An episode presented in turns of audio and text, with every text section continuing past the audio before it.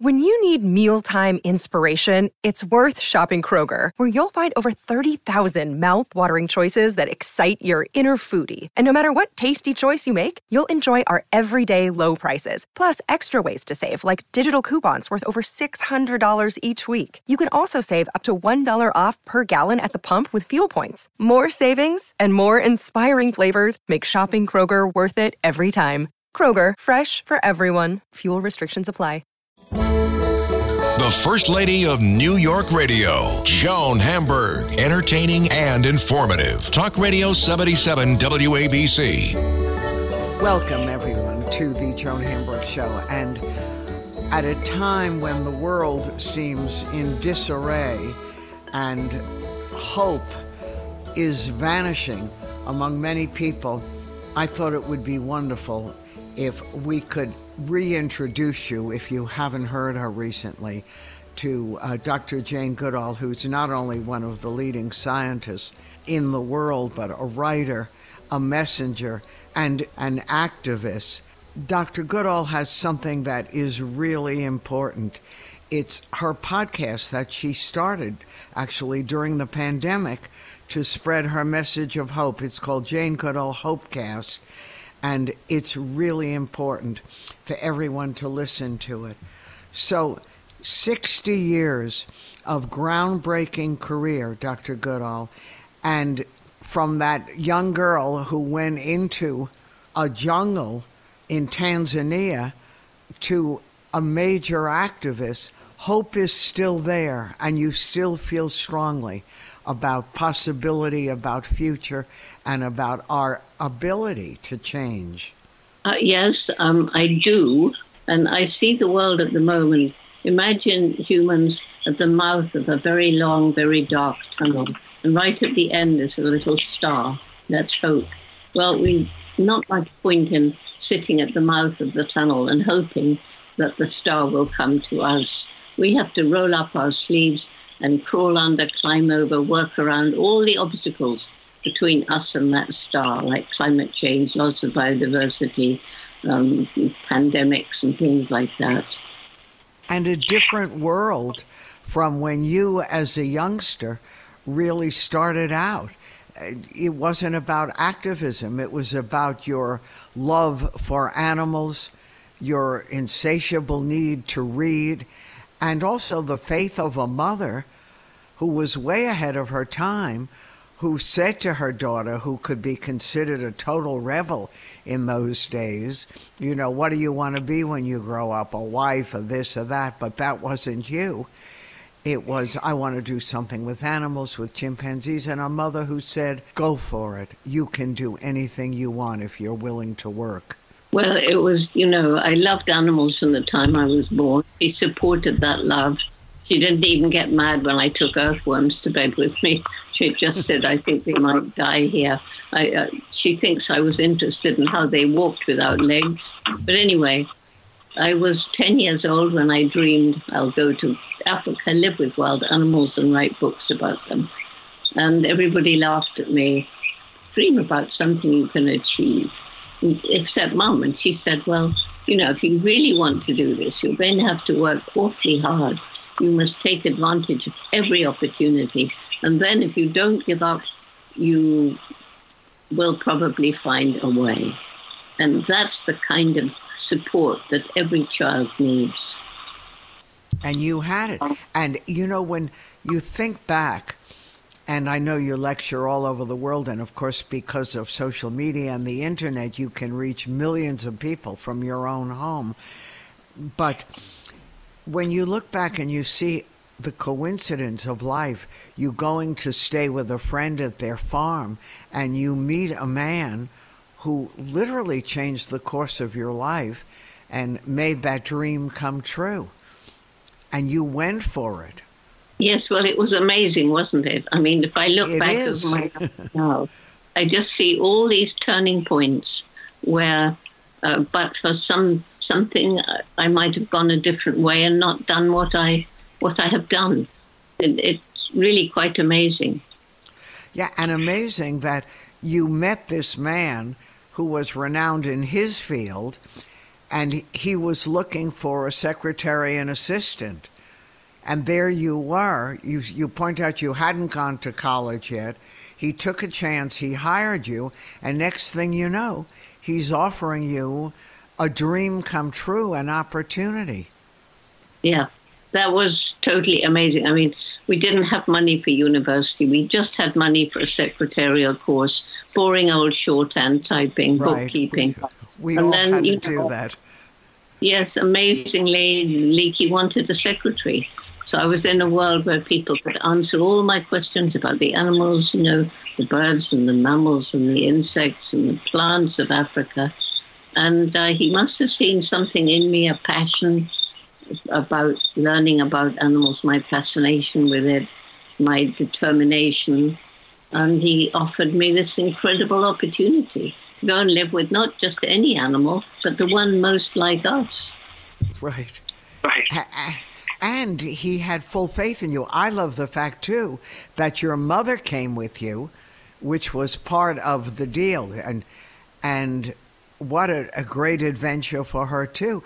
But then you saw things that no one else had seen. And the fact is that when you said that you saw apes making tools and doing other extraordinary things, he believed you and people started to believe you instead of saying she's just a kid. What does she know? She isn't a scientist by training.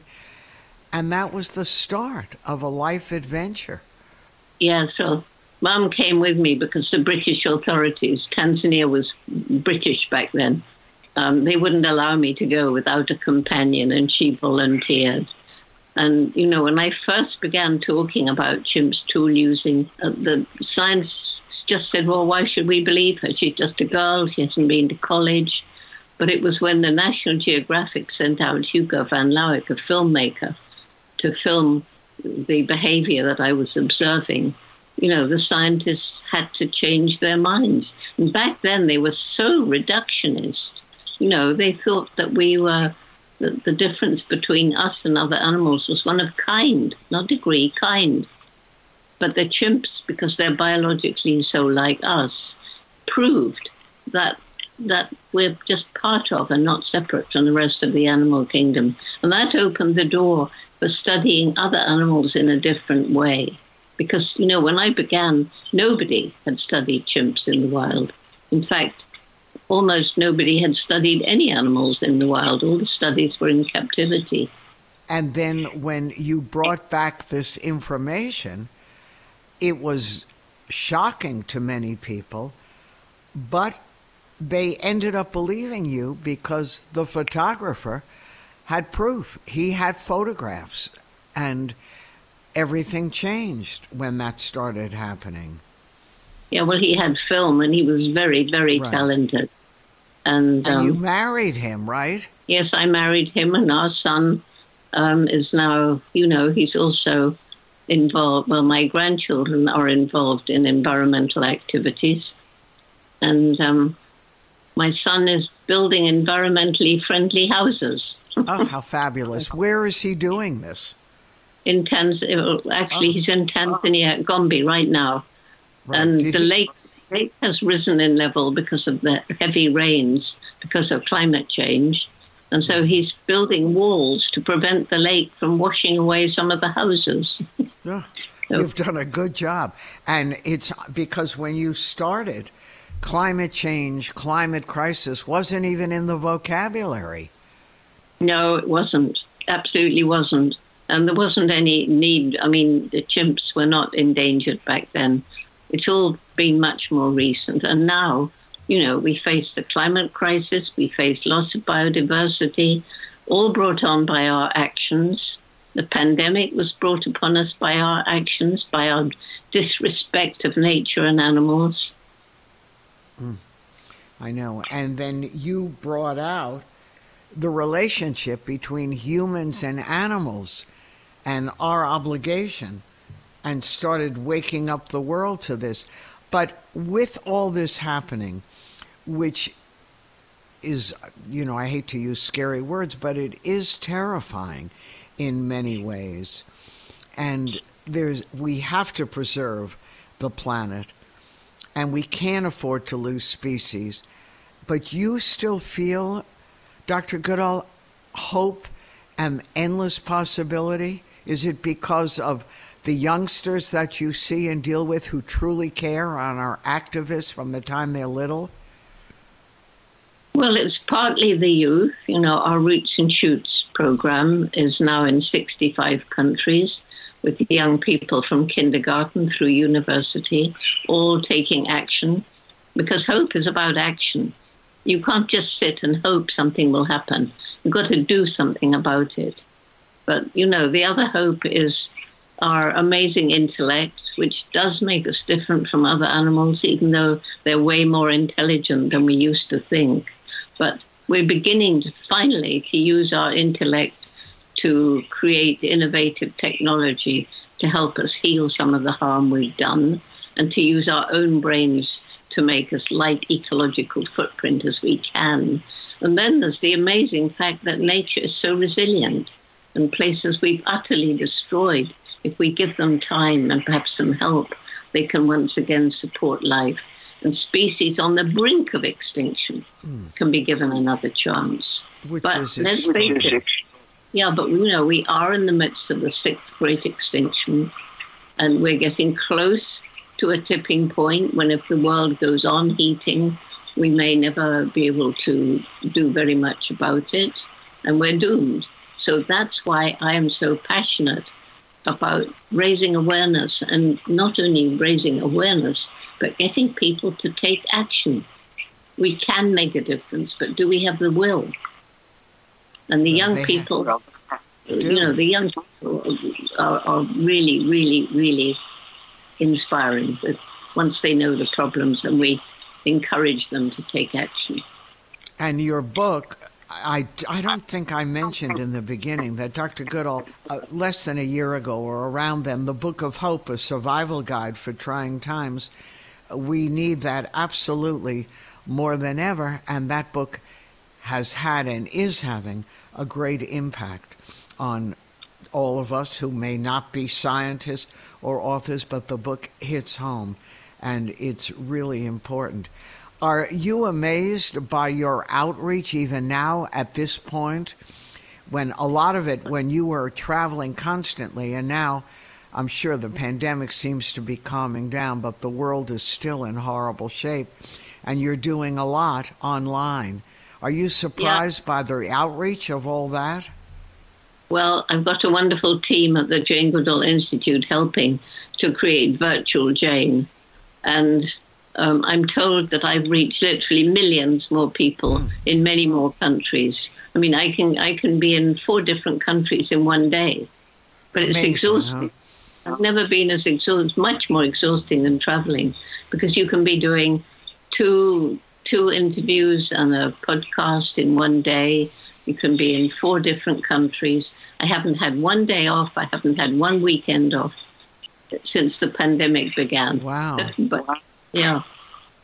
And it's just amazing. I, and it is, but and it's so interesting too from when you started 60, 61 years ago that it was about the animals, and then you understood quickly that it was about humans and people and the interconnection, and that it wasn't just animals, it was the people all around them too, and the communities. And it again started changing everything.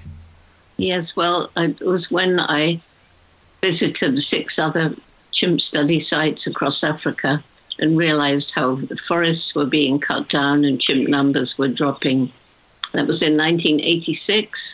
And I learned about the plight of the chimps but I also learned about the plight of the people, the crippling poverty, lack of good health and education facilities, the degradation of the land as populations grew.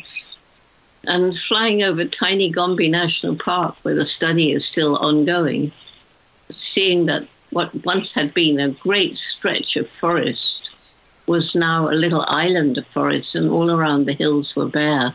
And it hit me. I mean, this is because the people are so poor; they're cutting down the trees right. to poverty. Jobs, to money, poverty, poverty, poverty, poverty, I'm Joan Hamburg talking to Dr. Jane Goodall, and we were talking about the fact that it all started with animals, but it then extended to people too. And this is major. If people are living in poverty, then they're going to do things to make money, to make land, to make things grow. And this is why the connection between the world of the animals and the world of humans is so important. They have to be taken hand in hand in many ways. Do you find that this is a message that people understand? Saving animals and nature means saving the population as well. Well, people are getting more aware, and this pandemic has helped because we brought the pandemic on ourselves by our disrespect uh, of animals, not not not treating them as the sentient beings they are with their own individuality, but capturing them, trafficking them or their body parts around the world to sell in wildlife markets, crowding them in tiny cages, stressing them, creating amazing conditions for a, a virus to jump from an animal to a person. When that happens, if it bonds with a cell in the human body, then it can create a new so called zoonotic disease. And apparently, of 70 plus percent of all new human diseases are zoonotic in origin, either from uh, crowding animals uh, closer to people by destroying their environment, or through these wildlife markets, or the factory farms where we crowd billions of sentient animals in terrible conditions. And you know, each one of those animals, each pig on a hog farm, is an intelligent being with its own personality. And feelings, as you point out. Yeah, and animals capable. have emotions and feelings. They do, all of them.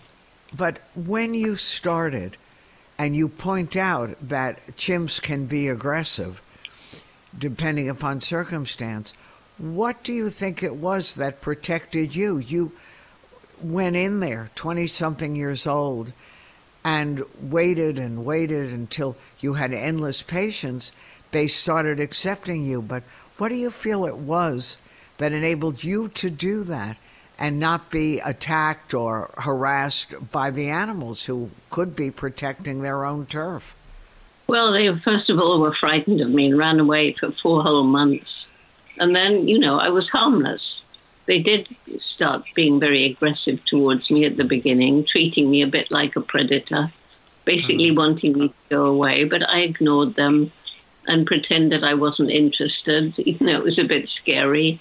And, you know, eventually they, they just, they're not, you know, most wild animals are not aggressive to humans unless we frighten them or unless they've been hurt. And in the end, all of this was our gift.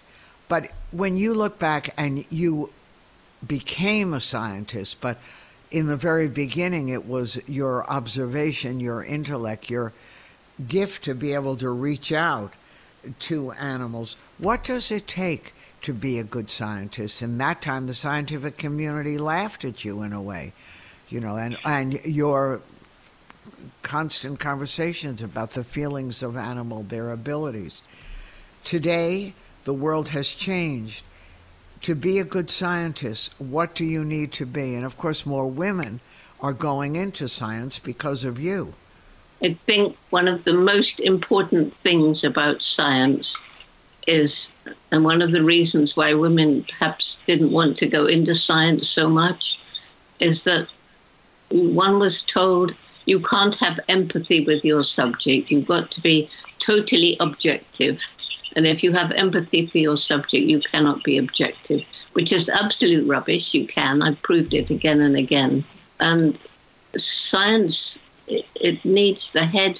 Yes, you've got to be, you know, be taught to think scientifically and logically and all that kind of thing, which I love. But we must involve the heart as well. And it's when head and heart work in harmony that we can get scientists who are also humane people. And all those years when your son was uh, very little, did you bring him up in Tanzania or where was he based then? He was in Tanzania until he was eight years old. Uh-huh. And then he came to school in England and lived with my mother. So we're a nice extended family we are. Was it hard bringing up a little boy there? No, it was wonderful, but we had to keep him away from the chimps because, you know, they are hunters. They eat mostly other primates. And uh-huh. um, the human baby is nothing but another primate to them. Right, a baby monkey or something. Yes, we had to keep him very uh, safe. We had a house on the beach where the chimps seldom go. Uh-huh. And he was always with someone.